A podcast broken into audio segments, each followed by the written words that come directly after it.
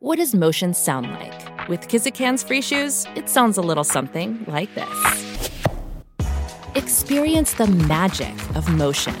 Get a free pair of socks with your first order at kizik.com/socks.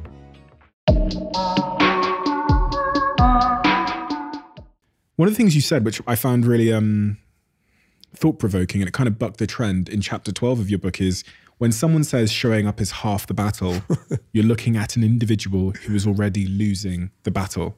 People say that all the time showing up is half the battle. Showing up is none of the battle.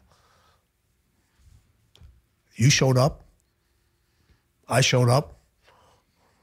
What are we supposed to not do the podcast and go have a drink? uh, showing up is none of the battle. People want accolades and rewards for doing things that they're supposed to do.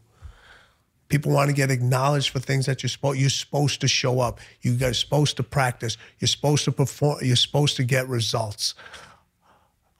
Now, people people have a hard time understanding now the difference between feedback and criticism. It's exactly the same thing. It's just how you hear it. You, in order to get anything, anything in life and to get anywhere, you must show up. If you think showing up is winning, you've already you've already lost the battle. You've already lost the battle. People want to get a medal for doing the for doing the easy things. People show up every single day. People show up every single day and are dealing with circumstances that are beyond your imagination. They still show up. I, I, I love to give examples to individuals that just happened. We're sitting in a completely different location of where this podcast was originally supposed to be done in. Showing up and you were congratulating yourself for, hey, showing up is half the battle. You'd have been like, oh, well, we showed up here, we won. He's like, all right, no, we actually showed up and we got thrown out. Now we got to go show up somewhere else and make this thing all work again and people will come back and says, "Oh, you know what? You showed up. Don't worry about it. You won that battle today." No. Do you know that story? So we landed in LA and we got to the hotel, and the hotel um, offered us a, had offered us a certain room in the the penthouse suite where we felt we could replicate the aesthetic we need to make the show successful. We're looking for somewhere where it feels like you are in my because we record it in the UK in my house. Sure. So it needs to feel at home because of the nature of the conversation we're sure. having. It needs to be dark. Details. Yeah, right. So we got to the hotel. They're like, well, you can have you know the the penthouse suite. There's one day it's booked for. So for three of the episodes, the set will change. And I was like, we don't want the set to change. So they said, well, there's a meeting room. We'll give it to you completely free at the back. We can't do it in a meeting room. They showed us six or seven rooms. They took us around every room in the hotel. No.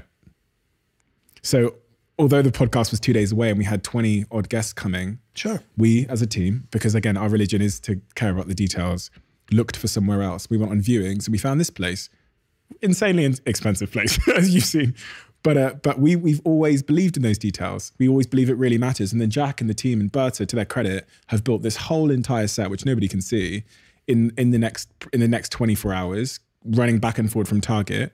We don't have to do that but we because we've as you said earlier we've seen the outcome of that suffering now. And once you've tasted it you can't unsee it right? You can't unsee, you can't unsee it. You just can't.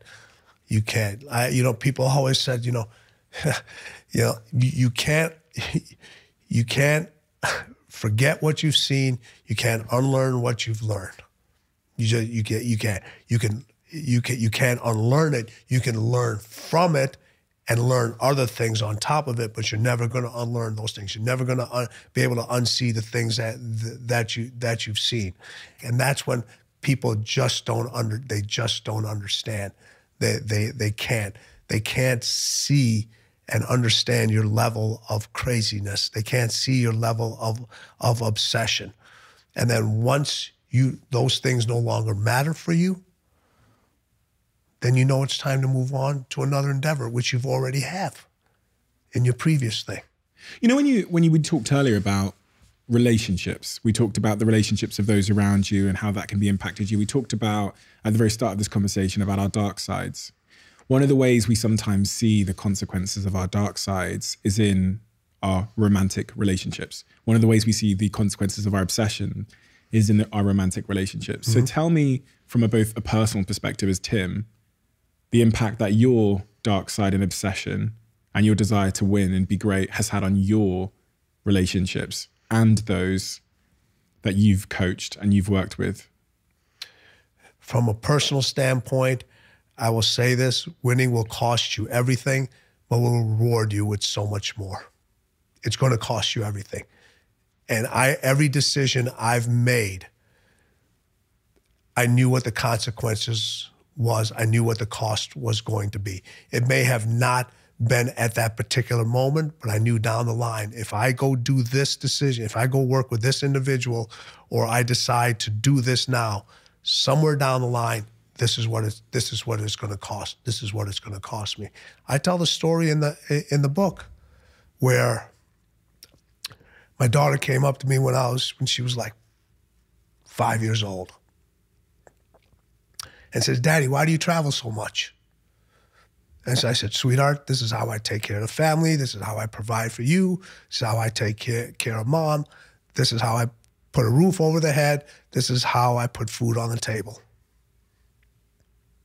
She goes, Daddy, if I eat less, will you stay home more? At age five, I was packing for a trip.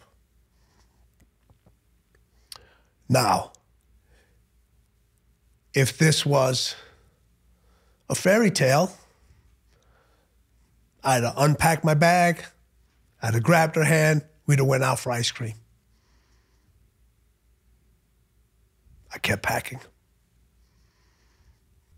Now, I'm not telling anybody out there that's a decision they should make. But that was my decision. And then many years later, I sat down my daughter and I said, Hey, I want to talk to you.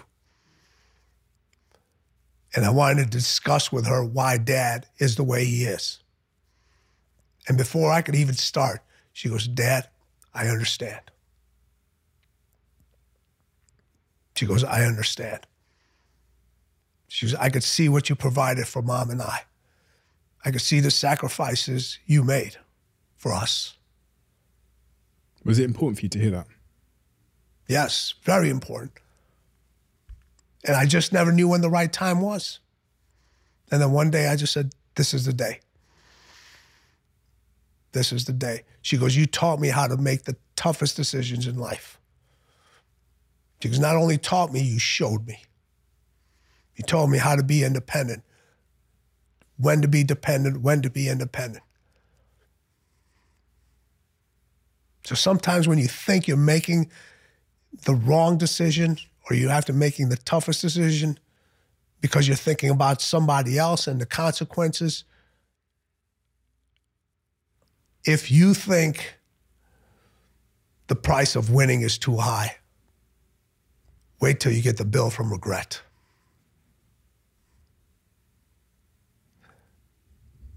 And that bill from regret is generational.